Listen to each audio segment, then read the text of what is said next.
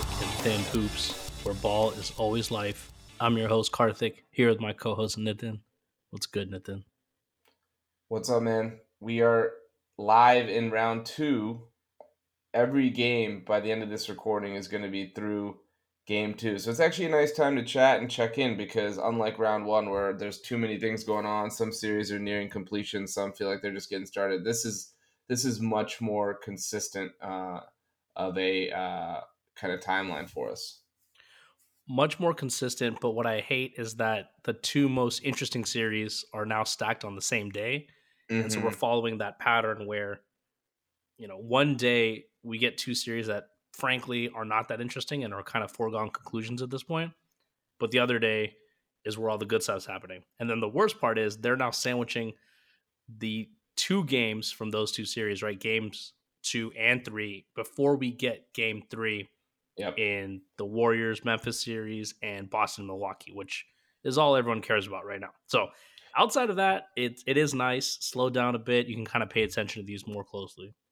Well, we all wish that Miami Philadelphia just wouldn't happen and we could advance Miami directly through. That's one of the more depressing round two series that I can remember. Uh, it, it reminds me, uh, you're not going to be happy with this reference, but in 2005, the Wizards beat the uh, the Bulls in round one, and it was a pretty big oh, series. Oh, it was our first series win since the 80s. Um, Gilbert Arenas hit that game winner over Kirk Hinrich. I think we all remember where we were when that happened um, as a country.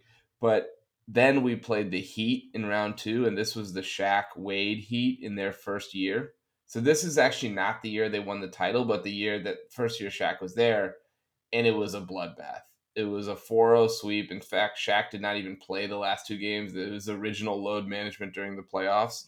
but not that the Heat Philly is that bad, and of course no Embiid, but it has that level of kind of I don't know what's the word. It's just like the foregone conclusion. It's just like this depressing walk through this series that we know is not competitive as long as Embiid's out. So Oh no, Wizards Heat was way more entertaining because at least Gilbert Arenas was a hot name back then and someone exciting. Yeah, We're watching the scrapped. corpse of James Harden and yeah, like I guess Tyrese Maxey, fine, but like this is totally different, man. This is this is depressing.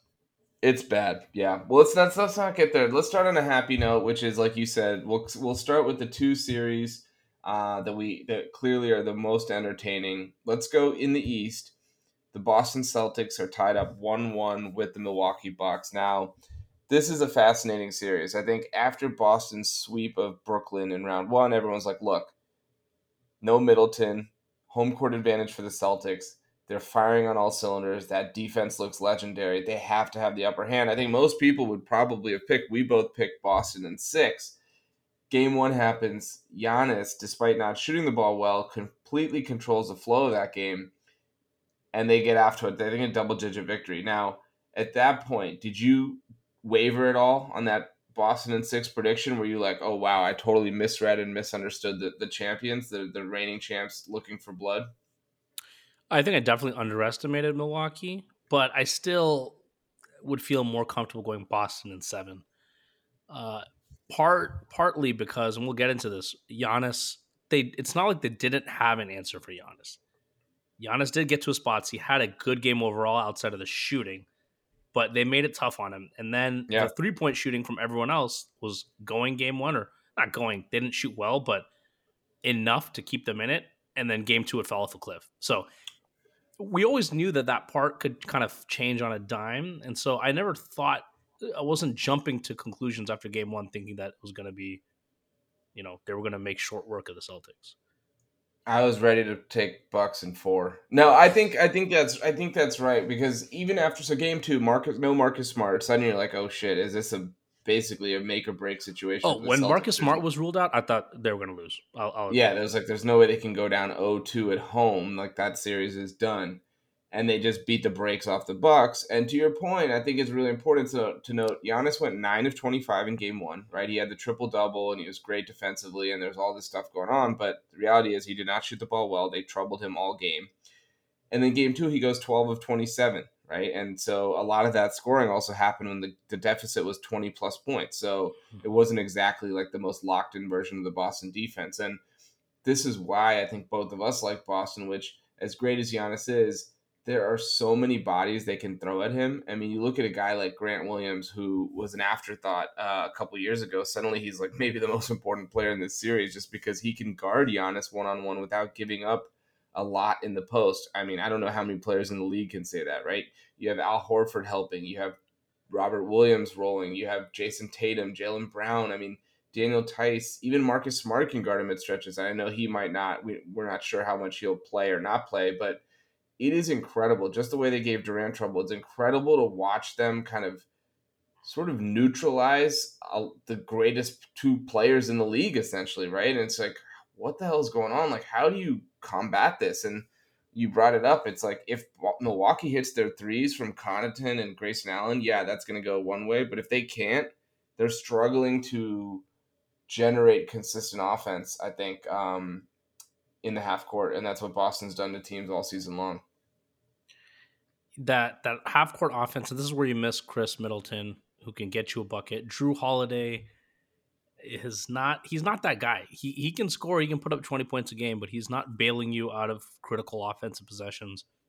And the length that Boston's throwing at Giannis, and you know, it's it's kind of a reminder that Giannis is mortal because I think what we saw last end of last postseason, throughout the regular season, in the first round, and in game one, remember that's when kind of the narrative started kicking up again. It's like, why aren't we calling this guy the greatest player in the game? Mm-hmm. And he is. I, I, think we're still all in agreement there but it's his flaws.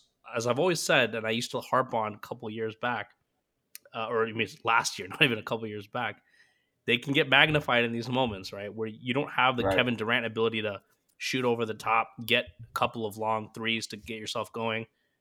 It, it when it gets stuck in the mud, it gets really stuck in the mud. But you know th- they're going to live and die by the three. And on the flip side, on defense, they're also the team that has always gives up all the threes uh, they can. Right, they yep. limit your your effectiveness near the paint. In game one, guess what? It worked. Game two, Boston hit 23s. and so you're, you're playing this game, right? It's a high variance game. And I, I think the series is going to be topsy turvy the rest of the way. Like, we're going to see games where Milwaukee looks dominant again, and then they're going to also lose by double digits. Um, and, and yeah, well, credit to Boston's defense for making it that tough on Giannis. Yeah, and I think both teams play a very aggressive sort of like physical style of defense that to me in game one they Milwaukee did a great job really making life difficult for Jayson Tatum. Jaylen Brown had a really bad game. And some of that I wonder is just like, look, Jaylen Brown went gangbusters at the start of game two and it kind of changed the tone, and that's not really what he's gonna bring every night. But but I think defensively, both of the teams are so locked in that their floors are generally very high. The problem is the defenses are so good that the other team's offense is struggling. We actually saw Milwaukee have not a great offensive series in versus Chicago, right? Like the last two, three yeah. games, they looked very good, but the first couple, they were sort of like, what's going on with this team? And that was with Khris Middleton, right? So now you have a team that doesn't have that half court presence. You're counting on a lot of role players to hit shots. And yes, they're battle tested, they're all champions, but it is a high variance game to play as you know still the series underdog and you think about that win for boston not only does it tie it up 1-1 but i think it was a statement win right like you go out and you know sort of take it to them in a way that was right off the bat they were up big i think they started the game up 15 to 3 they were up 25 at half and so then it's like okay wow like suddenly a lot of that sort of goodwill from game one i don't know if it's sort of um, evaporates, or if Giannis and Co are just like, look, we split in Boston. That's all we had to do. Now we take care of business at home. So I, I think, needless to say, game three is going to tell us a lot more. But I like the way Boston wins more than I like the way Milwaukee wins, if that makes sense. Like I think it's, it's a more, more sustainable thing. Yep. Yeah. And we talked about that early last Boston can weather a horrible Tatum game here and there. You know, they got Jaylen Brown. They've got kind of checks and balances on defense that can keep a game close enough that gives them a mm-hmm. shot at the end. Milwaukee, yep. it just feels like they're dependent on too many role players to be successful. And at, at some point, you know, like Wes Matthews is giving them playing a ton of minutes. I mean, not yeah. giving them much. And he's kind of, and the Wes Matthews it feels like he's been washed washed up for like four or five years now. So yeah, when, like how many years has it like been since how many years has it been since the Kings tried to max him out after the Achilles tear? That feels Dude. like 40 years ago. feels like a long time ago. And he had the third most minutes in that game. Um, and of course, you know, towards the end, obviously, they're down, you know, but uh, third most minutes on the team in game two. That is not good. You're not getting anywhere with Wes Matthews yeah. playing that high. And, and he was also a minus, what was he, minus 24 on the court. So, yeah. I also think that the the the Bucks just need a lot more from Brook Lopez, who, like I mentioned, again, we were talking about how it's bad if Brooklyn Brook Lopez shows up. They kind of need a little bit more of that because what was so effective for them in Game One was this big, big lineup that was giving Boston problems. Actually, Boston's the one that's getting kind of like screws everyone else over with their size and physicality, but the Bucks were the ones doing that. They were playing Giannis at the three, which is crazy, right? So I think they need a little bit more from Brook Lopez. They need him to be kind of on the floor more. Like he was minus 18 in 25 minutes. He had two points and six rebounds. Like I think that needs to be a bit more of a kind of dominant performance so that when they do bring guys in from the bench, those are all guards who are all shooters around the bigs that they have. They're going to have three big man rotation, and then they're going to have a ton of shooters. And then to your point, Jrue's got a. I mean, he's just not an. He's just not a consistent offensive player. So we saw this throughout the playoffs last year, where he like, dude, I don't know if people remember, like he was being compared to Eric Bledsoe at the start of that playoff run. They're like, oh my god, we did all yeah. this stuff, and now we have Eric Bledsoe 2.0 and you know he dispelled some of those demons but he still got some of the same wards right and so without middleton you almost have no margin of error eh, if you're if your holiday is like the secondary shot creator for this team defensively do you think milwaukee needs to do anything different it's hard when they've had this core and this is their identity that they played for the last four or five years. Like last year, they started switching a lot more. I think you have to switch when you like guys like Tatum and Brown can just walk into three points, three point sh- uh, shots, right, coming off the pick and roll. And so I think they have to be a little bit more aggressive. The problem is they can't really trap Tatum or Brown because A, those two guys have become really good passers, but then B, they have guys like Grant Williams, they have guys like Al Horford who are good shooters. And so yeah. it becomes very and good passers. So it becomes very tough to, to trap. I think, you know, you don't want to switch because then Tatum's gonna, you know, Brook Lopez is gonna be on an island with Tatum. But I think they have to figure out something. Maybe it's a hedge and recover type thing. Yeah, and Jaylen Brown. I mean, you're right. They're both solid passers, and Jaylen Brown in the past has had tunnel vision, and it's very easy to kind of get him driving, and then he's gonna focus solely on just shooting. But I think in game two, he actually he made some good passes, some good kickouts, and, and he also had a great scoring game. So when he's doing that and Tatum's doing that, there's nothing much you can do. Um, and and Milwaukee's formula of just giving up the threes, man, it's like, you know, I don't know if you remember, like we there was a lot of talk about whether that is the right way, especially when they're struggling in the playoffs, in the middle of the playoffs last year. Yeah, it's like I think we talked about it too. It's like is this the right way? Like you're giving up all these threes, and for a team as good as Milwaukee, you create a high variance game, and you're creating more opportunities to right. to lose. Um, and I know that's not the full story here because Boston's just so good defensively, and they've got Tatum yeah. and Brown, but they, they they shot 43 threes in this game. Yeah, and you know they had like Grant Williams is not going to go six of nine you know, and then J- Jaylen Brown's not going to go six of 10 again. And even Tatum went five of 10. So it's a bit of it's like, okay, we're happy to give up 43s because we think there's going to be a big time reversion to the mean. But they also won by 23. So even if there's a bit of a reversion to the mean, there's a significant amount of room that they have to go before that game's in jeopardy. So as much as the Bucks defense is in question, I actually think their offense is is is more important because in neither game do they look super crisp. Um, like I said, Giannis is what 12, 21 of uh, 52 in this series, and he's shooting like under 20% from three. So he's got to become a better version, a more efficient version of himself, and, and Jrue the same thing. So, and again, good offense is going to generate better defense because you can operate against a set uh, structure versus being in transition. Yeah, no, that's true. I mean, it's offensively that they need to figure things out, and and Giannis has gotten the yips a little bit at the free throw line again. Um, yep, yep. And so it's, eh, you know what? But you're right. Look, what you said earlier. It's one one. They're going back to Milwaukee. So we we can't act like the sky's falling for Boston after game one and then game two do the same with Milwaukee. Right. And Khris Middleton, what's his timeline? Is he even possible I mean, to come back? This Originally, they said three to four weeks, and they said we're not going to rule him out for the series. I, maybe it's a game six, seven kind of thing. Like I don't think it's anytime soon. To your point, they benefit from the schedule just kind of being elongated because they Yeah. want these matchups. Like Giannis and Steph are probably the two biggest draws left in the playoffs, right? So they want um, these guys on ABC Saturday night, which is why they're kind of being screwy with the with the schedule. So that helps them. But then again, they play on Monday, right? So it's going to move quickly after that. yeah. I don't know. I, I haven't heard anything definitive, and you can't just count on him. Like we've seen so many guys come in, come out. Like it's not always like you can just come back like Luka and be immediately dominant, right? There's going to be time. Even Booker looked kind of bad for a game, right? And so um, they don't have any uh, room for him to be bad for a game. They kind of need him right away. So I also thought it was interesting that Marcus Smart's loss was not that impactful. And again, maybe that was just because the hot shooting, but I, I I joke that he's probably their third or fourth best defensive player, despite winning DPOY.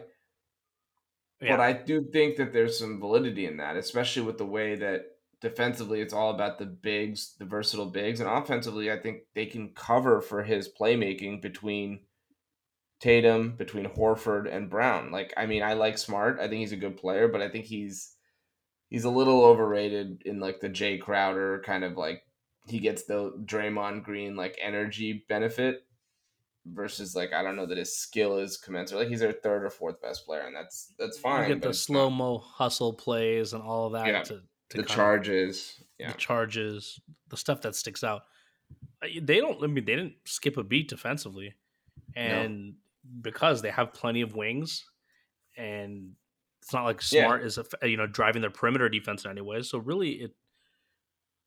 Yeah. and Derrick White is, I mean, granted, he was 0 of 6 from the field, 0 of 4 from 3, but defensively, he is almost the same level as as as Smart in terms of being a disruptor. Who do you have in uh, in game three? Uh, I like I like Milwaukee. I think it's going to kind of ping pong back and forth. I think Um, Boston takes the game three, and Okay. Milwaukee wins game four. So I think we're going back to Boston two two. Same, yeah. But I, yeah, we just flipped have the games flopped. This is an interesting series because we've now seen two double digit wins. And so it's like the series hasn't really started because we haven't seen like the crunch time needs yet.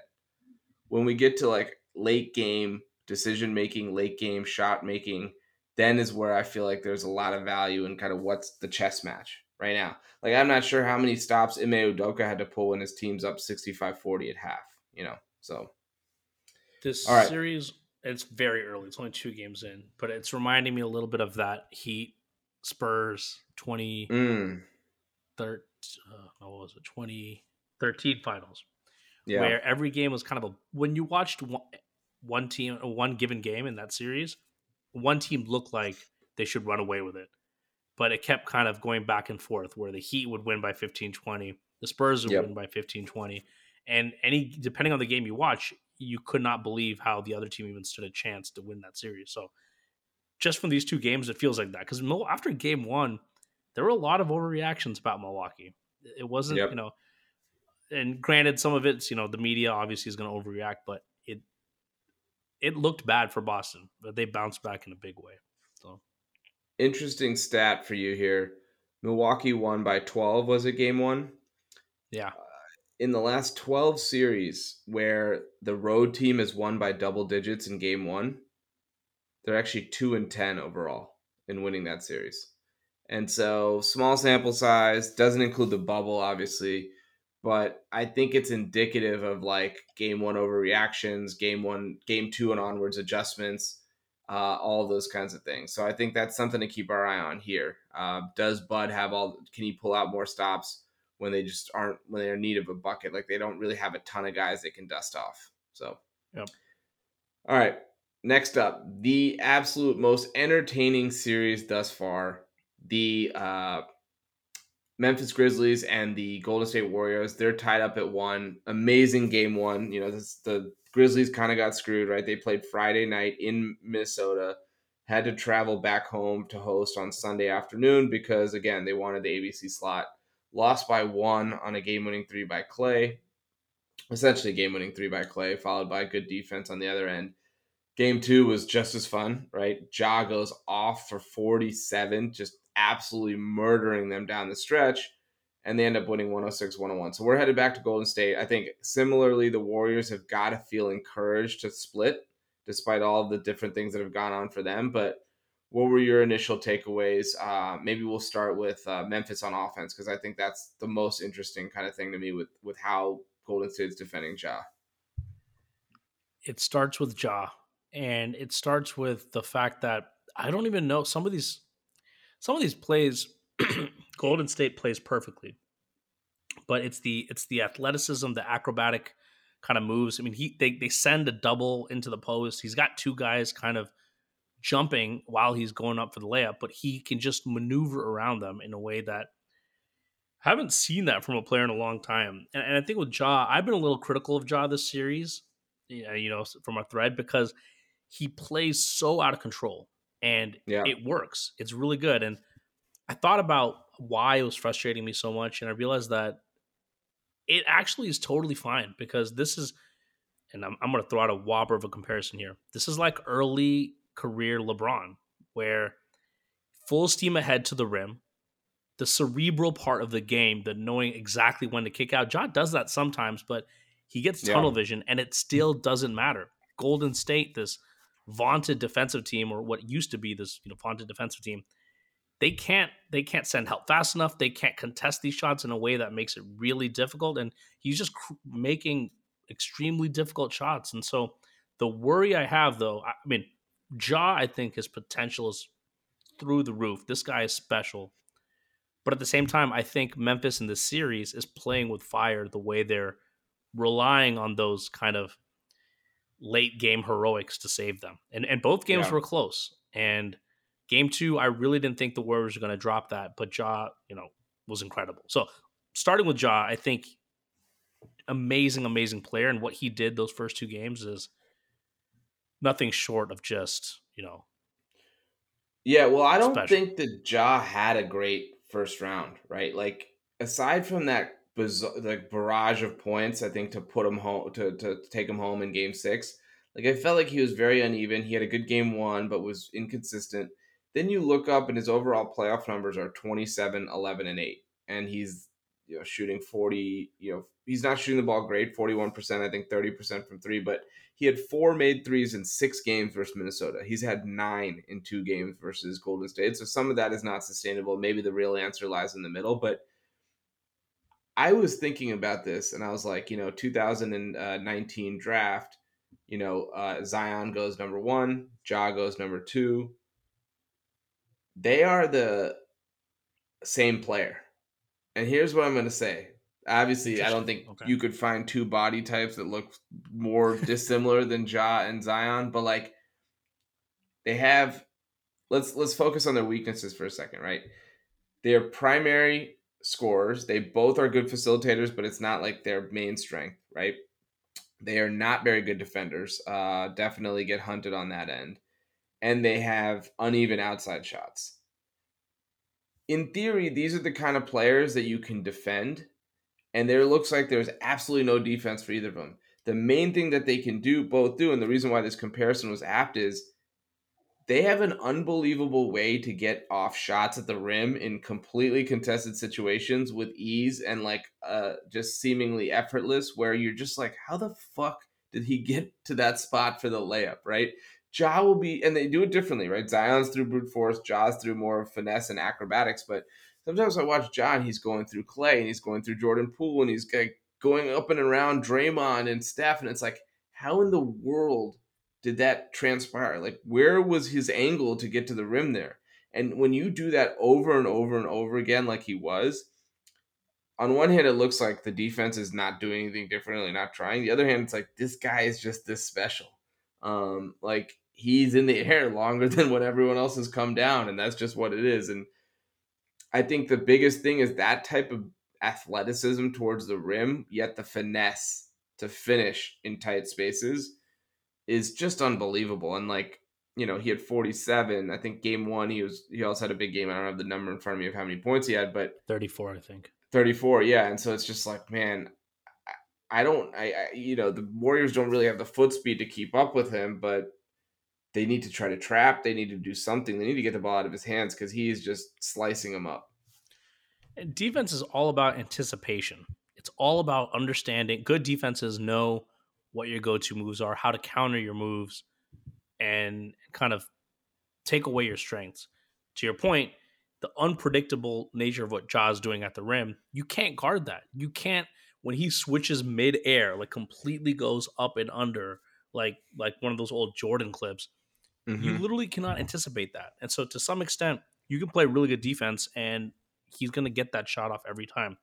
Yeah. They have to make it more difficult, not give him the head of steam. He is getting that head of steam and getting to the rim. And once he's got that speed going, it's very difficult to stop. Even so, similar to Zion in some ways. Like what made Zion so effective playing from the top of the key yeah. is that when he got that head of steam, he could get to the rim and kind of work well around there. So I they got to make him more uncomfortable. And if there's one thing Josh still struggles with, it's like I said, it's a little bit of tunnel vision where he has those turnovers where he gets kind of caught up in the paint traffic, and before he can kind of kick it out or make a decision, they turn it over. I think Golden State also is facing an issue offensively because I mean, do we want to go to do? Let's stay on Memphis first. Uh, yeah, the only yeah, the only other thing I'd add is like Jaren Jackson Jr. Right, he's once every two weeks looks like a guy worthy of a hundred million dollar contract, like he was in Game One with thirty three, and every other game he looks like an evolutionary Kwame Brown. So I. I I really struggle with what to get expect from everyone else. Like Dillon Brooks has not been good. I mean, granted he got thrown out early in game in game two, but he was not great in game one. Desmond Bane looks Desmond like Bane he's is I don't, it looks like he's laboring on the court. Like he does not look healthy. He does not look like he's getting to his spots. And like he's a guy who was amazing in round one. I think he had 49% from three. He's just struggling to kind of get it going here. And, you know, they, I would be worried if I was Memphis, frankly, uh, because as, as much as the Warriors look like they can't contain Memphis's offense, I'm worried about who's going to step up next to Ja consistently. Um, and I don't think you can just count on like a grab bag each night. Yeah. They, they were down 95 90, or they were up 95 91 near the end of that game. And that's when Ja's kind of string of just crazy finishes. And I think he had a three pointer down in that stretch as well. Or maybe that was earlier. Ended up kind of putting them away. But that, you, you can't rely on that um, if you're Memphis. No. And Desmond Bane, yeah, the health must be affecting him because he's just lumbering's the right word. I, he looks also a little passive on offense. Um, there's some times where he could shoot, spot up for a three and he kind of hesitates and then has to kick him back out. And Ziaire Williams gave him some good minutes, but I also is that reliable? Um, given that he hasn't been that critical of a player for them down the stretch until I mean, he's a rookie. Game. He's a 20 year old rookie. How can we expect him to be? I couldn't believe he was playing crunch time minutes and taking crunch time shots, yeah. and to his credit, making them. Um, that needs to be someone else because when then you're in Chase Center and all these crazy Silicon Valley tech guys are yelling in his face, like with the Patagonia vests on, like it's a different situation, man. That's the wild, wild west out there. Yeah, so it, that's the thing. Golden State is gonna be a they're going on the road now. It's going to be a tough environment. It's a young team. So would I be surprised if the Warriors took the next two and went up three one? I actually think that's what's going to happen. Well, you did say that the Grizzlies were going to get scraped last week, so I, I mean they I could still lose in five, right? So let's not. uh That's true, but two of the five games are already in the books and they're close. So I don't know how we count that. Um, the transition to the Warriors offensively starts with maybe their main issue defensively is that Klay Thompson is not 2019 Klay Thompson anymore, and he's very possibly going to get it back. Uh, you know, he's still kind of 50 games into after a two year layoff. So again, KD kind of spoiled everyone's minds around what post Achilles life should look like. But man, five of 19 to me clearly not as good of an option. I know he hit the game winner in game one, but he wasn't even that good then. But definitely somebody who I think needs to I don't know what they do because he can't really they can't really defer. It's too ingrained in the whole thing that they do. But he's a guy who I'd like to see shoot less and more shots go to, to Jordan Poole, honestly. Poole's been their most consistent player on offense. When I say consistent, because Steph will go through kind of the games where, like this last one, where he hit a couple big shots in the fourth, but before that, he was struggling. And Poole, for some reason, is always pretty consistent now. Like he can 20 points a game every time, relatively good shooting. The Klay thing's becoming a huge problem because defensively, he's also not offering the same kind of um, lockdown defense he was before. And yep. offensively, I know he's trying to get back into a rhythm, but he's forcing some of these shots. And I don't know if you saw, but I think I don't know if it was in round one or towards the end of the regular season. There are some clips where Klay, Jordan Poole has the ball, Klay's calling for it, gets yep. frustrated. Now we can over, you know, read into it too much and all that, but I think that he he's feeling a little marginalized by Jordan Poole. It's understandable. He's frustrated. You know, he's coming off a big injury. He's trying to get back to playing the way he did before. Playing like but, Jordan Poole. Playing like Jordan Poole, but the five for 19, two for 12, it was it was bad. It was ugly. And and it wasn't even like five for 19 in the rhythm shots. A lot of them were forced, like you forced. said. Like Klay and, and like a lot of shooters will have five for 19 nights. Night. Steph has those all the time, but they they're good shots, and I don't think he's taking good shots. Um, and I don't know that he loves the Poole edition, whether that's Poole's play style or whether there's a little bit of envy, a little bit of kind of like, hey man, that's kind of my role here.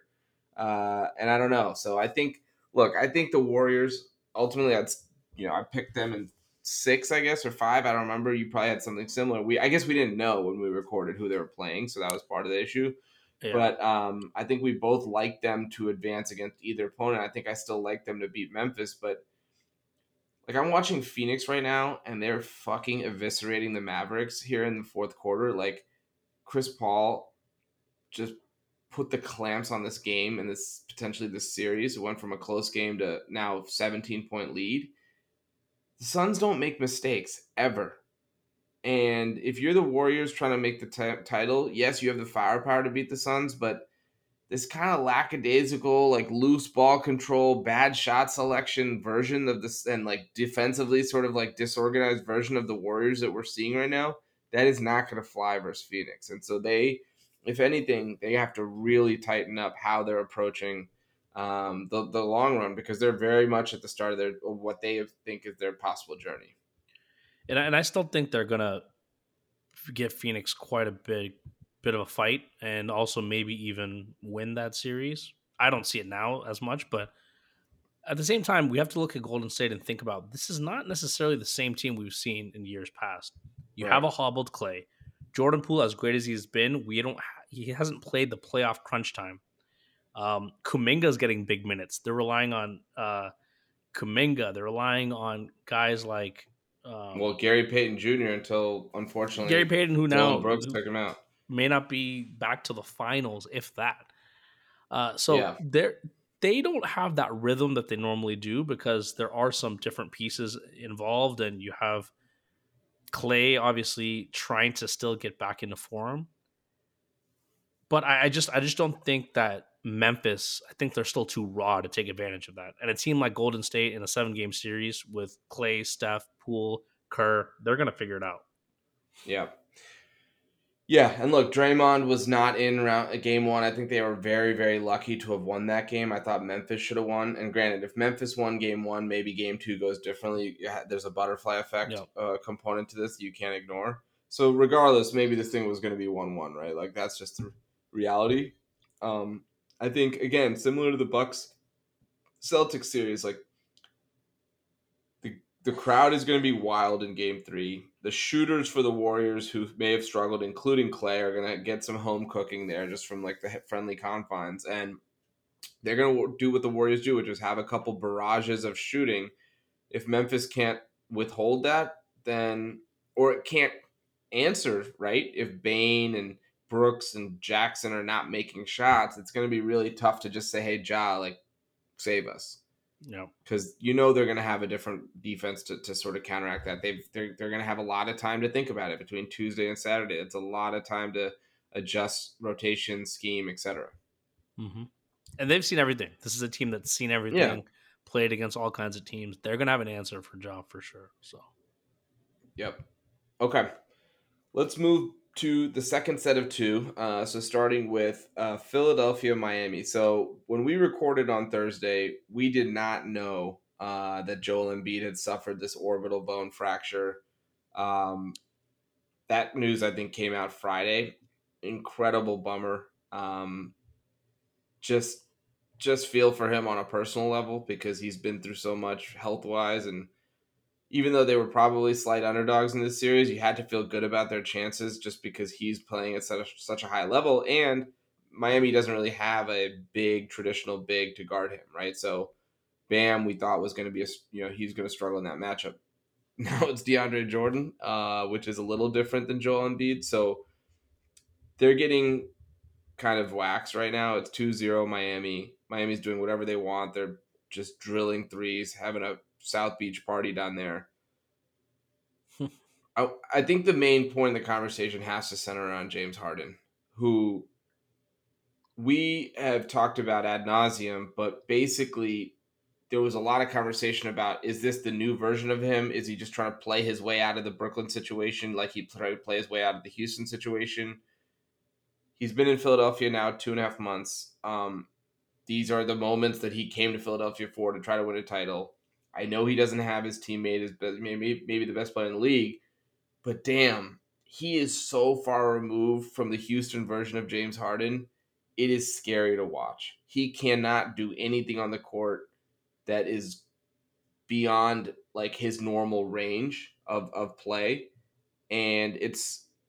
I mean, they have no chance because he's become DeMar DeRozan. And what I mean by that is a good player who can't really elevate to take a team to the next level when he's the last man standing. Like he used to be, by the way. This is a version of Harden that used to exist and it doesn't anymore. He's shot. Uh, game two confirmed it. I think the, the the hope for Sixers fans or for Harden fans was that this was, like you mentioned, he's kind of adopted this new play style where he doesn't have to be as aggressive because he hasn't Embiid. He can play a playmaking role. Even in game one, fine. He plays that playmaking role doesn't look for his shot as much as you think he might need to, they lose. Game two, though, the fact that you know you're going to need that offense, and this is really the only ha- chance you have of staying in the series is to go balls to the wall and put up points. Yes. He didn't even show the aggressiveness for like if he exactly. shot 5 for 25, that's one thing. That's one problem. Right. I almost prefer not that. he couldn't even he's not even aggressive enough and I don't even think it's a personality thing. I think he's just like you said, lost the step. He can't generate offense anymore like he used to. And that severely limits the impact or the ceiling of this Philadelphia team as it stands. Now, we can talk about the contract and what they need to do, but I think what this taught us is that Harden definitely, it's not just an injury, it's not just a motivation thing. This is who he might be now. And unless you have other good talent around him and shooting around him, he can't carry you. I mean, they got smoked both these games. No, this is not who he might be. This is who he is. What stage would we be waiting for the real James Harden to show up, if not the playoffs, in an absolute must-win scenario? Right? We got Victor Oladipo, who's got a bionic leg he borrowed from the Winter Soldier at this point, scrapping James Harden. He can't get by him. One on one, Victor Oladipo is just, and I know James Harden was doubled a lot in the second half. He had 15 in the first half, but even those 15, they felt quiet. They felt pedestrian. They just felt like a result of like, okay, he's made some shots, got to the line a few times. Nowhere near the kind of like individual fing- fingerprints all over the game dominance that we saw just a couple seasons ago. And I, I it's not there, and it's not going to come back. Like at this point, I don't know what we'd be waiting on. The hamstring appears healthy. He's gotten to a situation that he wants to be in. He's playing in high leverage situations, and none of it matters to change the outcome. And like you said, he scored what 21 points or 20 points tonight? Dude that needs to be 40 can you get us 40 anymore or can you not? Because if you can't this is an entirely different version of this player than what we saw. Like his peak was that he was jordan as a scorer and like you know magic as a passer. And i don't mean by that play style i just mean in yeah. terms of production right? Like he was averaging 35 and 10 and it's like what the fuck? This is crazy. Now we're not getting really much of either a little bit more on the passing side because I think that's less uh, of an issue when you've lost athleticism. But I mean, you're asking Tyrese Maxey as a second year player to be the aggressor, and you're the 10 time All NBA, 10 time All Star, top 75 player of all time in your prime on a max deal. So they've got big, big questions to answer because I don't know what we're watching from him. And theoretically, the step back three should always be there because the way he generates space on those step back threes means that it's there for you every time. And he doesn't even feel comfortable doing that. He took five threes this game. He shot 15 total shots. I I don't know what it is, but the comfort level on offense is not there. He's comfortable playmaking, pick and roll, making the pass, drive kick, but he cannot go ISO one on one. And that's part of the reason Philly went after James Harden. The whole idea was I mean, it helps to have the playmaker, it helps to alleviate some of that burden off Embiid. But man, like this is they're they're expecting Danny Green to save the day. Like Danny Green was chucking Danny Green certainly didn't help him. One for 10, one for nine from three tonight, but yeah, that wasn't the issue. Um, and and and um, okay, so speaking before we get to the, the I want to talk about his contract. I want to talk yeah, about the contract, what Philly does. Embiid, the thing that I'm concerned with Embiid, so they talked about him maybe coming back for Game Three. Chris Haynes also reported that yesterday was the first time he was able to use his phone because the light that comes from the phone was bothering him.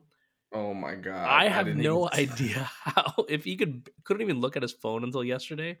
I don't know how he's going to go under the bright lights and play in Game Three. Granted, it's at home, so you're in a friendly arena, but they're gonna they're gonna need him to score and be you know 25 30 point per game and beat so does phillies have a chance i don't know yeah, I mean, you have to be really careful because he's also not a shooter from outside. He's not like a guard where he's not going to mix it up as much. His life is in the paint. He's going to be battling for rebounds, he's going to be battling for post touches. And so one elbow here or there, suddenly something happens and you have like a bigger, longer term injury and a more painful injury. So, I mean, they got to think about this because, again, it's his Embiid's prime. You can't really waste years.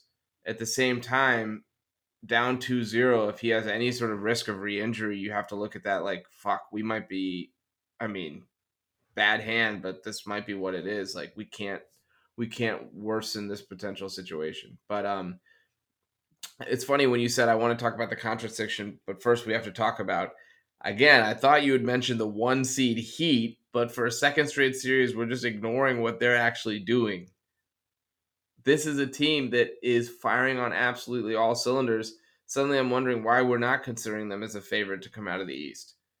They're dominant and they're getting production all over the map. They had 17 combined points, sorry, 37 combined points today from Victor Oladipo and Tyler Herro off the bench. Bam Adebayo is cooking. Defensively, he looks as good as he did versus Atlanta. And Jimmy Butler's been sort of uneven, but came alive in the second half today. And so what don't they have to make a finals run? The the problem with the Heat is not that people are just they're not dismissing them; they're ignoring them. And part of it, there's two reasons. One is, is that better? Well, there's two reasons, right? One is they're just not an exciting team from their makeup. Uh, Bam, maybe Herro maybe it's they're not a new up and coming team. They don't have a top five, top ten guy in the NBA. And then two, both their first their first and second round series are against teams that beyond their star player, Trae Young or Embiid, they're playing against teams that are highly limited, and they take advantage of that. So it's hard to read into it. Whereas we look at Boston and they beat up on a Nets team, so that's worthy of talking about. Um, Milwaukee, granted, they played Chicago, but they're the defending champions, and every other team has a storyline or has something in the postseason that makes them exciting. The Heat, for whatever reason, haven't had that yet. So I don't think they are going to get respect or talked about until they play in the conference finals, and then depends on how they do there. They're going to be ho- hoisting the Larry O'Brien Trophy, and we're going to be like, I don't know that I love Miami to make a run this season. I don't love that I like their late game shot creation. I don't think that they have a top ten player. That's the point we're going to get to. I mean, they should be getting talked about right now. I know Embiid's not playing, but they're scrapping the Heat, uh, the Sixers. Um, they're taking them out of everything they like, and offensively they're clicking right. Like offensively, you look at it and like, okay, in a way, depth is almost perceived negatively. Uh, too much depth in the playoffs because it means you don't have the one go-to yep. guy. But Jimmy has proven he's a go-to guy in the playoffs. Um, Bam, yes, he is not yet, but he's the second guy. Herro, you're a little worried about, but Herro is a little bit more mature player. He's a third year player in the league. He's not like a baby like he was in the bubble run. So I think you have to we have to elevate maybe our expectations because these guys have proven it all year long. I think it's wild, by the way, that they basically benched Duncan Robinson, who was starting for this team most of the season, and they haven't missed a beat because Max Strus is suddenly the next Duncan Robinson and Gabe Vincent. They don't even have. I haven't even mentioned the name Kyle Lowry, their starting point guard, who's missed the first two games of this Lowry, series. Yeah. So he hasn't. It, so I I I think, especially with the way Oladipo has come along, this is a game changer potentially if he's real, if he's for real. But let me but let me ask you this: Everything you said is on point, but are you surprised that the Heat aren't talked about? Like, what is so interesting about them? We saw some version of this team two years ago in the bubble. Um, what is new and exciting and something that they've done so far that warrants conversation? I mean, I think they had. Well, first of all, they're the one seed, right? Uh, in the bubble. Well, wait a second. The bubble, they went to the finals. So isn't that a great result? It is. I, I have always said that.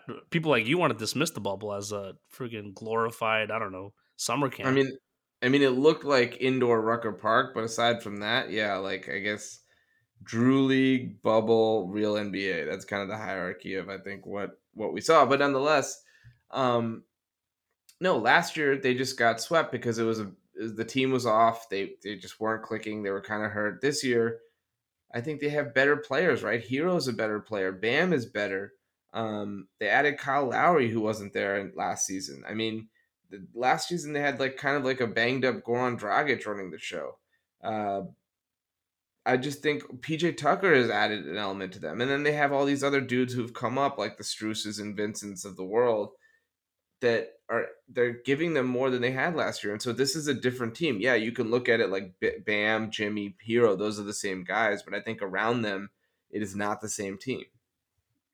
I think they just haven't had a statement victory, right? If they beat the Nets in the first round, granted they're a much better team than the Nets, but if they beat the Nets in the first round, that would have been you're like Stephen A. You're like Stephen A. You're just looking for content. No, I'm, I'm not saying I'm not saying we shouldn't talk about them. You're trying to say why isn't anyone talking about them, and I'm giving you an answer. There's a reason. I'm saying why isn't our podcast talking about them? We oh we can talk about them. We, we can talk about Max Strus all day long. Nah, right? I want to talk about Harden's contract. That's more exciting to me. Okay, so Harden has a $47 million player option, which I guess he forgot to opt in. I don't know what that means, but he still can opt in, I believe, this summer before free agency starts if he opts in, I think the expectation is they would tack on an extension of, sh- of sorts. Um, four year extension, I believe, is the max they can do.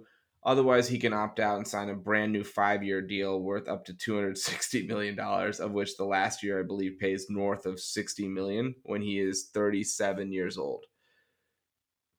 Given that we just spoke for 15 minutes uninterrupted about how bad he looks and how much he is not the player he once was, given that the Sixers just sold the farm to get him, and he is Morey's uh, love interest of the last 15 years, what the hell do the Sixers do about this situation?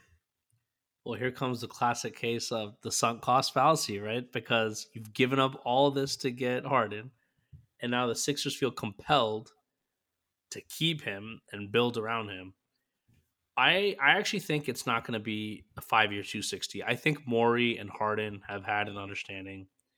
He's going to get paid, but I think it's going to be, I wouldn't say team friendly, but it's not going to absolutely just, you know, put constraints on Philly in terms of their long term future. And so, but that still begs the question is I don't know if he's going to opt in or not. Um, if he does sign a new deal, I don't know what it's going to look like. And should Philly just they have a, an option or beyond obviously Harden can opt in this year, they have an eject button. If they really wanted, they could let him opt in and then just play it out. And if it sucks next year as well, say see ya. Uh, so it's not that bad, but I just think that they're not going to end up doing that. Part of it because, like you said, they gave up the assets to get him, and second because this is a Morey and Harden. They have a relationship. I think that matters, and I think this is this guy's going to be with them long term. It's just a question of how long. The goal with any of these post 30 year old big time contracts is you'll be okay with it being an albatross in years four and five. You're just begging that the first three years look okay and you can get enough value out of it. Chris Paul, incidentally, that was a philosophy with that initial deal that he had, the Supermax. They thought it was bad immediately. Yet not only was it bad, not bad immediately, he got another essentially close close to Supermax. So that's the best case scenario.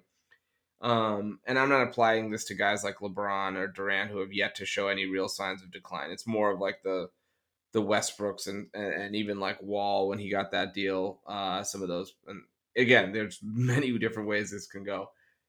I think this could look bad in year one. Um, and I think I know Harden was a deserved All Star this year, so he just made the All Star team this season. His raw numbers are good.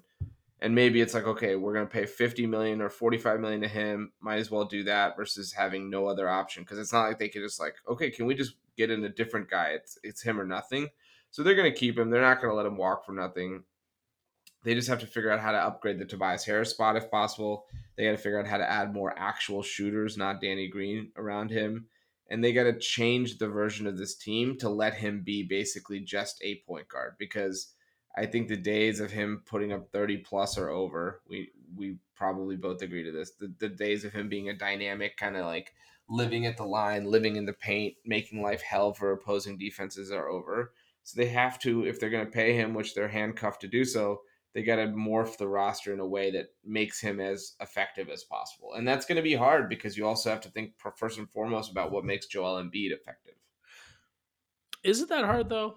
Uh, because when is Tobias coming off the books? Two more years. Two more years, but he becomes an after, expiring after this one. He becomes after an expiring, right? He, he does, so then he yeah. becomes tradable.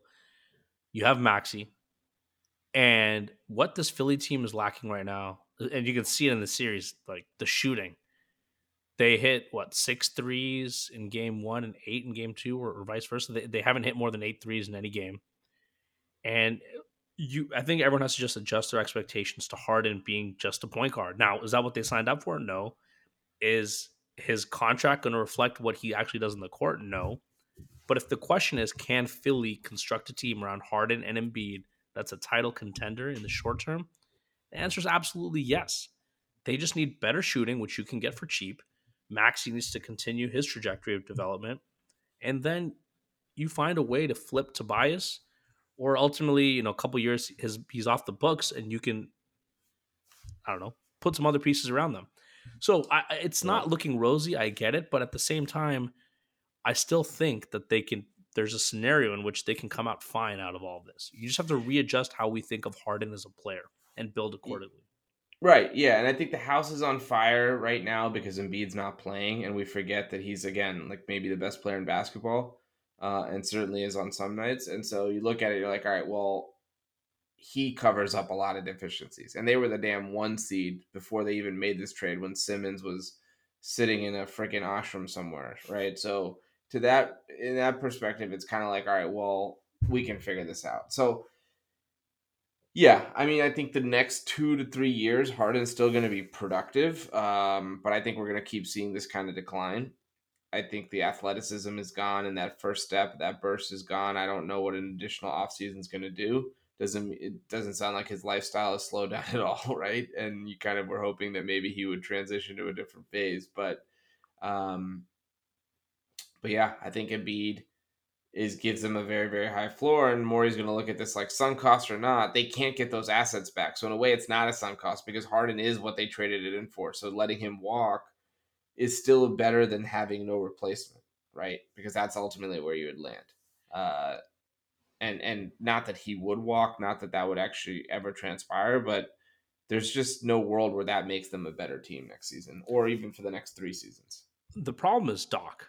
Uh, he's not their biggest problem, but he's a problem in the sense that do you trust him to scheme or to work around Harden's limitations or put his players in the best position.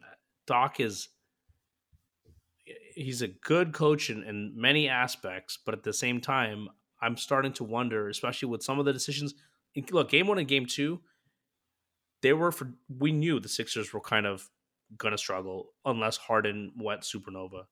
But there's also part of that blame falls on Doc for not trying anything different, not I don't know, going super small, not um, changing up much from a schematic standpoint, and just trying to give yourself a chance.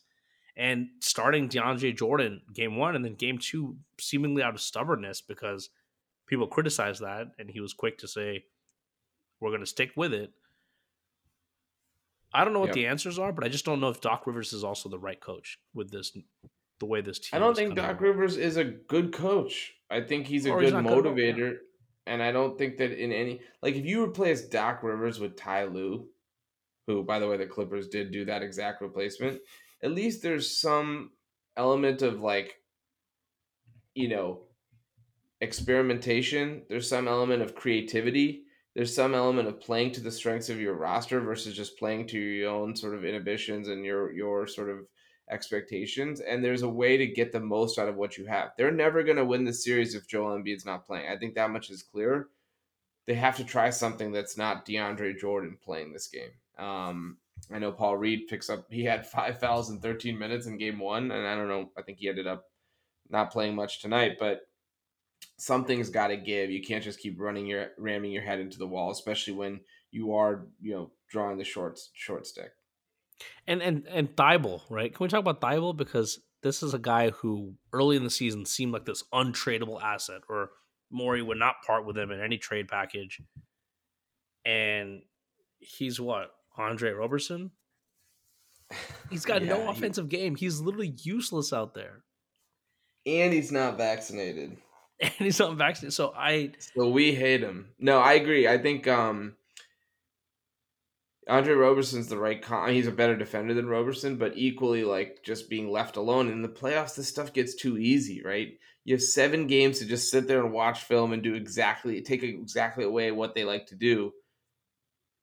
It's hard to play Ty Thybulle because you're playing four on five offensively, and defensively he's not like prime Dennis Rodman, right? He's not prime Kawhi or something. Like he's good.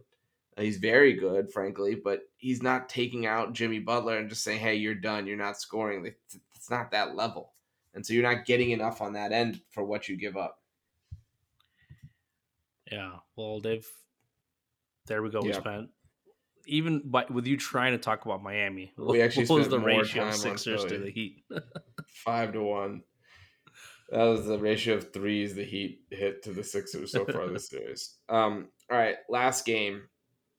This is sad for me on a personal level because of how much I love Luka, but the the Suns are absolutely stuffing the Mavs in the locker through two games. They were down two at the half and just absolutely eviscerated them in the second half, specifically the fourth quarter.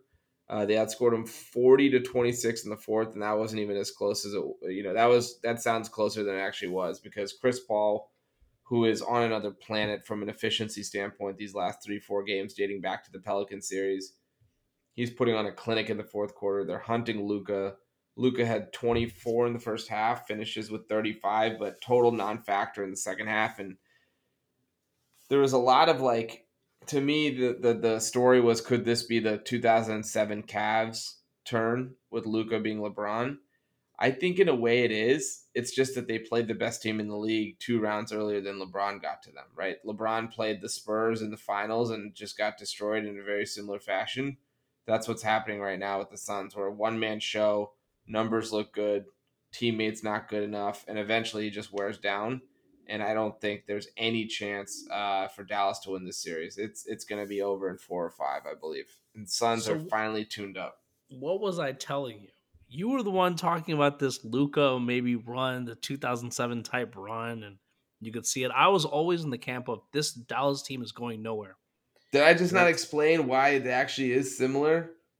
The freaking 06, 07 Cavs just got to play the the fucking Sunflower East over and over again. The, they played a washed Detroit team in the conference finals. No, That's the only reason they got to the finals. They played the freaking like the Wizards 06. without. They played the Wizards without Gilbert Arenas round one. This is like the 06 Cavs. Fine, whatever. No, there's there's a do? big difference. There's a big difference where you run into I'm the up well-oiled. Okay, I'm looking up while you talk who the Cavaliers played in round one and two. Okay, round one they played the Wizards. They swept them because again Arenas was hurt. Round two they played the New Jersey Nets, who don't even exist as a team by the way anymore. What's this? Wash, Jason Kidd, Vince Carter, damn, Richard Jefferson. That squad. Mikki Moore was their fourth leading scorer. Who the fuck is Mikki Moore? Mikey Moore. Actually, fun fact: I have his autograph when he was on the Kings because I ran into him in a in a PF Chang's after going to a Kings game, and I was like, uh, eh, "Some autograph is better than none." So Mikey Moore can you please sign my hat. I think I actually remembered him. Do you have dreads? Yeah, had dreads. Yeah, yeah, yeah. I remember him. yeah. Um. Anyway, nonetheless, the point is the Cavs played a bunch of scrubs, and that's why they advanced to the finals. Whereas, But why? the- Why did you expect anything like? Here's the thing with Dallas. We knew this. We knew Luka's great. He's still great. Watching games one and two, there's no concern there. We knew this roster was. We knew Jalen Brunson was not going to be doing what he did to Utah Yeah. we said that? Yeah, their length was like- just too disruptive.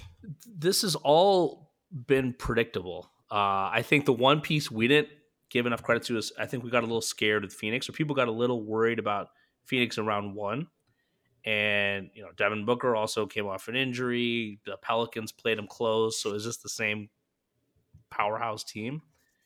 Well, it looks like they are. So the none of this is surprising to me. I think the hard part though is it's still another come to Jesus moment for Dallas where it's like, all right, what are we going to do? This roster is clearly you can't hope for a miracle run with Luka leading the way. There's still so many deficiencies on this roster that need to be addressed this offseason. It was a successful Yeah. season for the Mavs, but with a guy like Luka, man, you got to be shooting for more, right? And so, the, and this is exactly what's like early career LeBron. The pressure is now on to not keep wasting away these postseasons where Luka's sensational, but the team is just not up to par. Well, they don't have a top fifty teammate for for Luka, which I And think that's the is- problem. Yeah, I don't know how to get one. I don't know who's out there that would be the right. Because even if you said, okay, a guy like Dame, can we figure out a way? Like Dame doesn't change the ceiling of this team. I think they it has to be someone more defensive oriented. Honestly, this is why the Giannis Luka like dreams were being made when Giannis was a pending free agent because that's what the fit that felt so perfect. Now I'm sure there's going to be more whispers on Jokic, right? Because they're buddies, and Denver's kind of floundering a little bit. But, um, you know what? Nonetheless, I think I'm not going to let you do what you did to Miami. We have to talk Phoenix. This game, the Suns went 36 of 51 on twos. That is 71%. You watch their team, it's about as beautiful as basketball can be from a standpoint of every single shot they take seems like it's a good and open shot. Um, and when they do take difficult shots, it's Chris Paul and Devin Booker operating like magicians in the mid range, coming off pick and rolls, coming off pin downs, floppies, etc. And like they're just so elite at everything. They have no weaknesses. I don't know if we're like if you look right now, there's still plus odds to win the title. I don't know that I would take Phoenix over the field, I think, at this point.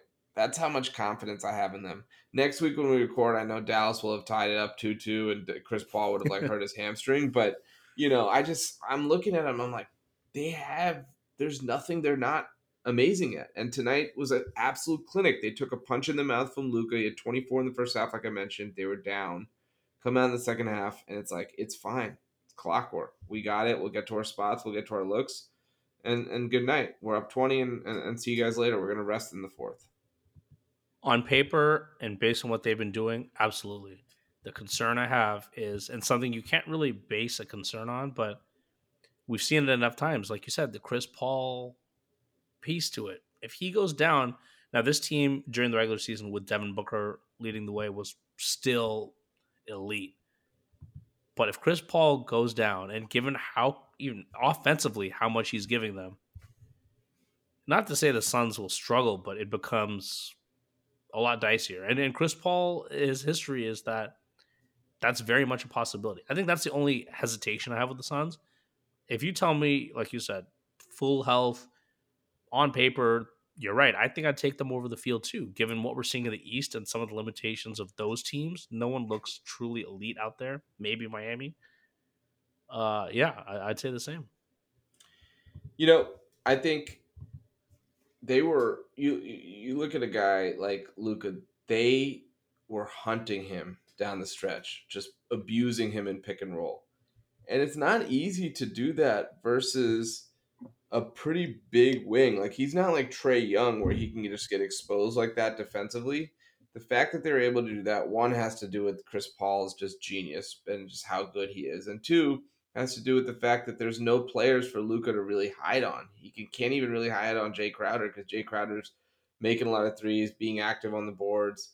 Definitely not hide on Mikal Bridges, who's more than capable of jack hitting shots. And I just don't know. Like Luka's struggles of the last couple postseasons, as great as his numbers are, is that he fades down the stretch because he either gets fatigued or the defense keys in on him or both. It happened versus the Clippers two years in a row, and now it's happening versus Phoenix.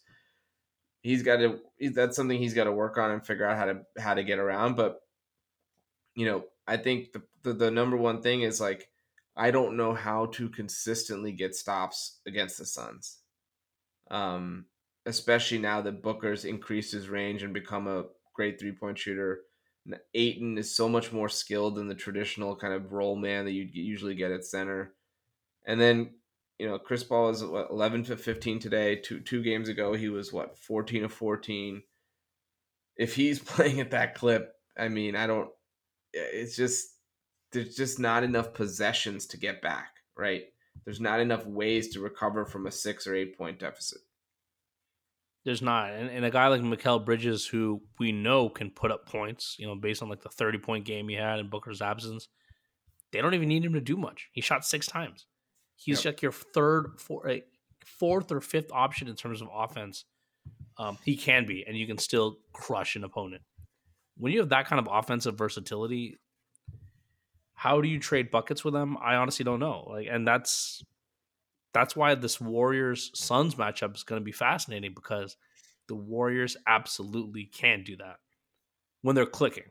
When we have Klay playing like Klay and Poole and Wiggins, you know, occasionally contributing. Yeah. But outside of the Warriors, I, these teams are yeah, you're right. Like how do you keep up scoring wise? It's just difficult. Like if if Memphis was playing the offense that they're playing versus the Warriors versus the Phoenix, it wouldn't work. Smoked because they would be able to take away Ja. They have so much length to bother him. Bridges, Booker. Again, they don't have any weak defenders either. So there's no Jordan Poole on the court. There's no Steph Curry, who's a fine but below average defender, I think. There's no Klay Thompson. Like literally, they have five, five excellent defenders playing almost all the time. It's really just if Cam Payne maybe is out there. And again, that's spot minutes, 10, 12 minutes a game. Yeah. I mean, we need to see Golden State Phoenix. We deserve it um, because I think that's those have been the two most creative and fun offenses in the league this season. And I'm very, very curious. And, and both good de- defenses, but Golden State's had some had some issues. I think post Draymond injury. We need to see what that looks like because I think that's going to be fascinating. Just chess match there. That might be the best series of the entire postseason. Yep. Yeah, I mean, this is what we talked about. I think it's that, and then it's Milwaukee, Miami. Those are who I want to see. Who's Boston, Miami? Miami huh? Which is funny because Miami is a big market who's had a lot of recent success. Like they, they don't won. have a rabid fan. Oh, here's the uh, here's the reason why you don't hear about them. Also, and because the nobody one, cares. No, no, it's not only the media; it's the Twitter sphere. Think about how much we're on Twitter. Think about how much you hear people defending the Celtics, or obviously Boston has its own homers, um, Bucks, Nets. Like, there's no polarizing opinions about the Heat. There's no fan base rapidly defending them. There's no people looking to criticize them. Whereas all these other teams have some polarizing figure that you latch onto one side of the argument. And the Nets don't have any fans either, but they do have like three of the most, maybe the number, the top three most polarizing players in the league.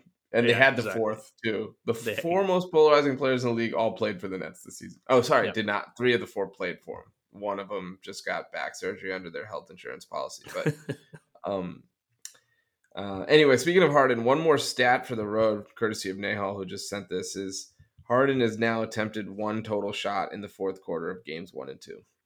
Um, so if you remember, Ben Simmons attempted one total shot in seven games versus Atlanta last year in the fourth. So that's the same thing. Em- Embiid must be so. Fr- I mean, Embiid already called him out. I, forgot which, after which game. Remember, he said we need Harden to be more aggressive. Yeah. He's like, I can't make him more aggressive or something like that. And it's the same thing he said about Simmons. Well, he wanted Beal. And let me tell you something about Bradley Beal. He would get shots up regardless of the situation. They may be down 40, but he would be shooting. And that's all. Maybe all Embiid wants is a guy who will take shots. He should get Klay. Klay will shoot. Klay Klay loves shooting. If Harden you were to trade Harden, by the way, I goddamn, I, I can't believe we're going back to him. But what would be a package that you think would make sense and that a team would be interested in on the other end? Uh, I whew, off top of like the. Knicks. Knicks, like, do the Sixers get better if they bring back Fournier, Randle, Burks, and a pick for Harden? Mm, Build around Maxey as your point guard, and then you have more shooters with Burks and Fournier, and then you hope Randle kind of reclaims his his you know All NBA glory last year. I don't know if I like that either. Um, you need. Yeah, if, Fournier kind of sucks. I would. What if you just go back to CJ McCollum? I don't know. The Pelicans. Harden could be good on the Pelicans. He doesn't have to score. He can just facilitate. Got Ingram and Zion playing off him. So bring CJ finally to Philadelphia after fucking years of rumors. Yeah, maybe. Um, I don't know. One don't more know what they're gonna stat. One more stat here from our threads here, courtesy of Mo. Suns went after Luka 50 times as a screen defender. They scored 1.72 points Oh per my 100 god, that's that's actually insane. So to put that in perspective, when we say the best offenses in the league have high teens points per 100 possessions, that means in this metric they'd be 1.18, 1.17. This is 1.72. 50 times. The Suns had the seventh most accurate shooting game in NBA playoff history tonight. insane, and they were down at half. They were down at half and scored 58. It wasn't like a crazy game. They scored 71 points in the second half. I I mean I don't know. I don't know what I don't know how the Mavs counter that. The Mavs have this amazing defense throughout the regular season. Looked a little leaky end of the year, tightened up against Utah, and now the dam is broken. Yeah, it's a defense that always they get by because of general discipline, right? They, the only real plus plus defender is Finney Smith. Yep. At a certain point, like the rest of the roster is just not there defensively. So any elite offensive team is going to make them look bad. Yep. But your but your boy Bertans had the highest uh, plus or minus on the night for the Mavs. Surprising. It was funny to watch him because he's been in a coffin for the last like three months since the trade. But it was actually funny to see him like stroke threes. And again, he went three of seven from three. But that's all he can do. All he can do is come off come off picks and just jack threes with reckless abandon. He can't do anything defensively. He can't even make a pass. So I'm not too worried about Bertans. I still think we won that trade, um, despite what the Mavericks were able to do without Porzingis. And we'll Yeah. see who they can acquire down the line. But I don't think Dinwiddie and Bertans are rewriting the history for that franchise. oh, Dinwiddie's been. I mean, He's been bad. he was touted as the really bad. second fiddle for a while, and he's not even that anymore. No, three of 10, 11 points. I think he's had one or two good games in the playoffs thus far. Yeah. Um, all right. Anything else to add? No, I'm just I'm waiting for what is it? Game three of uh Golden State Memphis and That'll come Boston, in Milwaukee. early 2023, I think. Was that the schedule? We're out. We're, we we might not record next week. You're out of town. Yeah. You're going on a little vacation. Um, you're also the only one that knows how to edit these podcasts, which makes it tough when you're out of the office. A lot of key man risk that we're facing. But maybe I'll just record a uninterrupted one hour voice note and then text it to you, and then have yeah, you we'll, we'll find a way to get something up. But yeah, I, I probably won't be there next week. So when we when we come back two weeks from now, where will we be? End of the I mean, round? these series will be overs. These series will be over and we're just starting the conference finals probably at that point. essentially. Yeah, because if you look, if you think like game, like for example, games um, threes are Friday, Saturday, right? And then if I'm just looking ahead here, game Thursday, May 5th. Okay, so that's Sunday is games four for Phoenix. So Wednesday, May 11th is game sixes and game seven. So basically, next, the following weekend, Friday, Saturday is kind of like when game sevens would be. Yeah. And some of these are going to conclude before then. And I'll be back on that Monday. So yeah, pretty much the right at the start of the conference finals. Yep. All right. That's a wrap for us. Please rate, review, and subscribe to Thick and Thin Hoops. Please follow us on social media. We will talk to you next week.